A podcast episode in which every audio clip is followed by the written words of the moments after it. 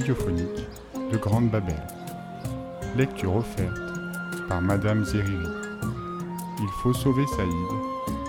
Avril.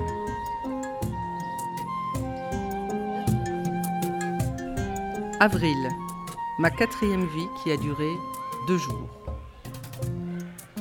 J'ai réussi à prévenir Samira, à lui dire de ne jamais revenir et d'aimer Kevin. Hier, j'ai croisé ma maîtresse, Nadine, et je n'ai pas osé lui dire bonjour, je me sentais sale. Ça fait trois semaines que je travaille pour Tarek. Je suis devenu un de ses sbires. Il est très organisé. On se retrouve le matin à l'entrée du collège.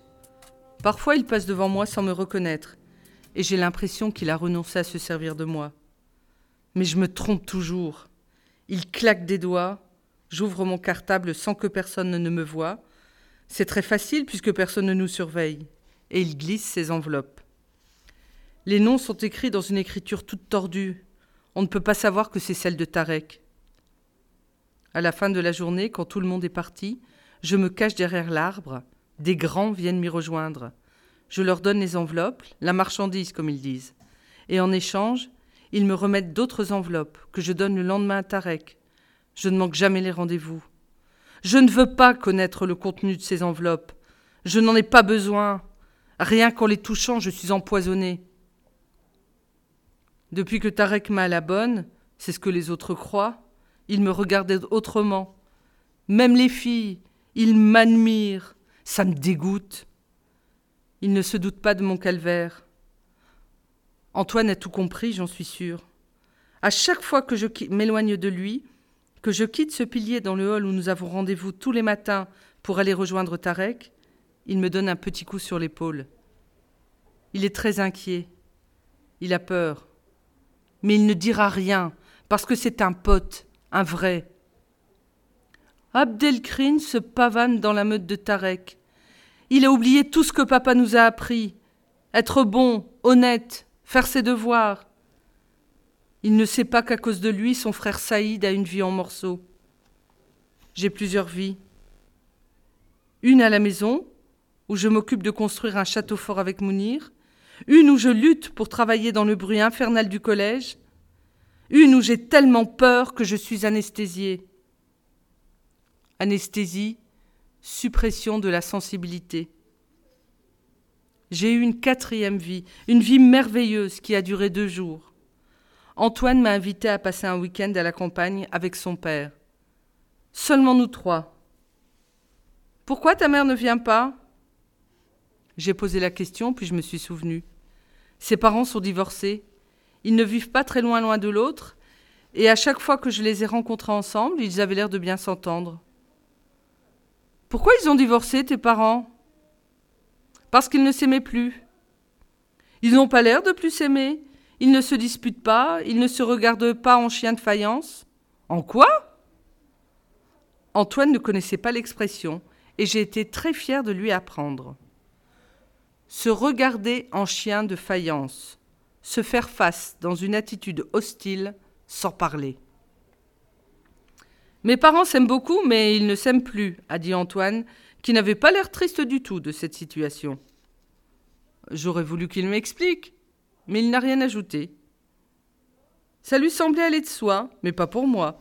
Chez nous, on se marie et c'est tout. Il n'y a pas toutes ces nuances. Mes parents se disputent. Ils sont tristes et ils regardent la télé. Est-ce qu'ils s'aiment? Peut-être. Peut-être qu'il ferait mieux de divorcer, j'ai pensé. Le père d'Antoine a un ami qui lui a prêté sa maison de campagne près de Saint-Lô. J'ai cherché dans les cartes de M. Théophile où se trouvait Saint-Lô. J'ai mis beaucoup de temps. Parce que c'est une petite ville, mais elle y était tout là-haut, près de la mer. Abdelkrim, qui depuis l'histoire de la valise rentre tous les soirs, à l'heure, a donné son avis.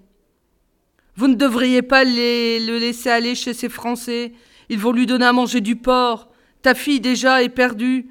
On dit qu'à Paris, elle est devenue. Papa a levé la main, Abdelkrim s'est tu. Ta sœur a trouvé un travail, et je te défends de dire un mot sur elle, tu m'entends? Abdelkrim a mangé son repas en sifflotant. Il joue la comédie pour les calmer, mais il n'a rien changé à ses habitudes. La nuit, il sort, une heure, deux heures, trois heures, puis il revient. Il fait semblant d'aller au collège, mais de plus en plus souvent, il n'y met pas les pieds. Quand Tarek n'est pas là, Abdelkrim est absent lui aussi. Je préférerais qu'ils disparaissent tous les deux, définitivement. Le vendredi, j'attendais avec impatience la voiture du père d'Antoine, une voiture de location. C'était un vendredi de pluie. Antoine râlait, mais moi ça m'était égal. Il pouvait pleuvoir des déluges.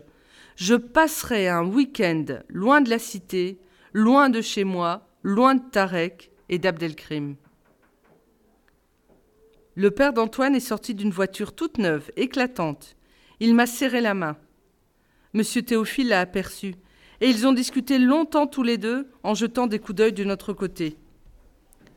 Antoine s'est mis au chaud, mais moi je suis resté sous la pluie à les observer et à regarder l'arbre qui était déjà tout vert et qui profitait de cette aubaine du ciel. Aubaine, avantage, profit inattendu, inespéré. Tous les trois, nous sommes partis dans notre arche de Noé rouge. Monsieur Théophile nous avait raconté des histoires de la Bible, et j'avais pensé en l'écoutant Je ne connais aucune histoire de Coran, je ne sais ni lire l'arabe, ni l'écrire, ni le parler. Dans la voiture du père Antoine, je me sentais français. Le père d'Antoine ne se souvenait plus très bien du chemin. Je l'ai aidé en lisant la carte. J'ai de bonnes aptitudes en géographie. C'était écrit sur mon bulletin. Aptitude, disposition naturelle. Depuis longtemps, il ne pleuvait plus et nous avons écouté de la musique classique. J'ai demandé au père d'Antoine s'il connaissait Schumann, à cause de la voix que j'avais entendue sous les arcades de la place des Vosges. Il a eu l'air très intrigué par ma question, et dans le rétroviseur, il a souri. La maison était au bout d'un chemin de boue. Quand j'ai ouvert la portière, j'ai respiré l'air mouillé de la terre, des feuilles, de l'herbe, et comme la lune éclairait le jardin, j'ai vu trois fleurs blanches dans le noir, et j'ai reconnu mon tableau. C'est la nuit que le peintre les a vues, j'en suis sûr. Il les a coupées, il les a posées sur une table et il les a peintes. Pas comme elles étaient sur la table, mais comme il les avait vues, dans un jardin, la nuit. Antoine s'était endormi. Son père l'a pris dans ses bras et l'a installé dans la maison sur un vieux canapé. Tout de suite, il m'a demandé de l'aider à faire du feu. Il fait un froid dans ces maisons de campagne. Il avait raison. Ça sentait un peu le moisi aussi. Et c'était un vrai capharnaüm, la maison de cet ami. Capharnaüm, lieu qui renferme beaucoup d'objets en désordre. Il était vraiment trop tard pour faire un feu. Le père d'Antoine a trouvé des duvets dans un coffre et il nous a couchés. Antoine ne s'est pas réveillé.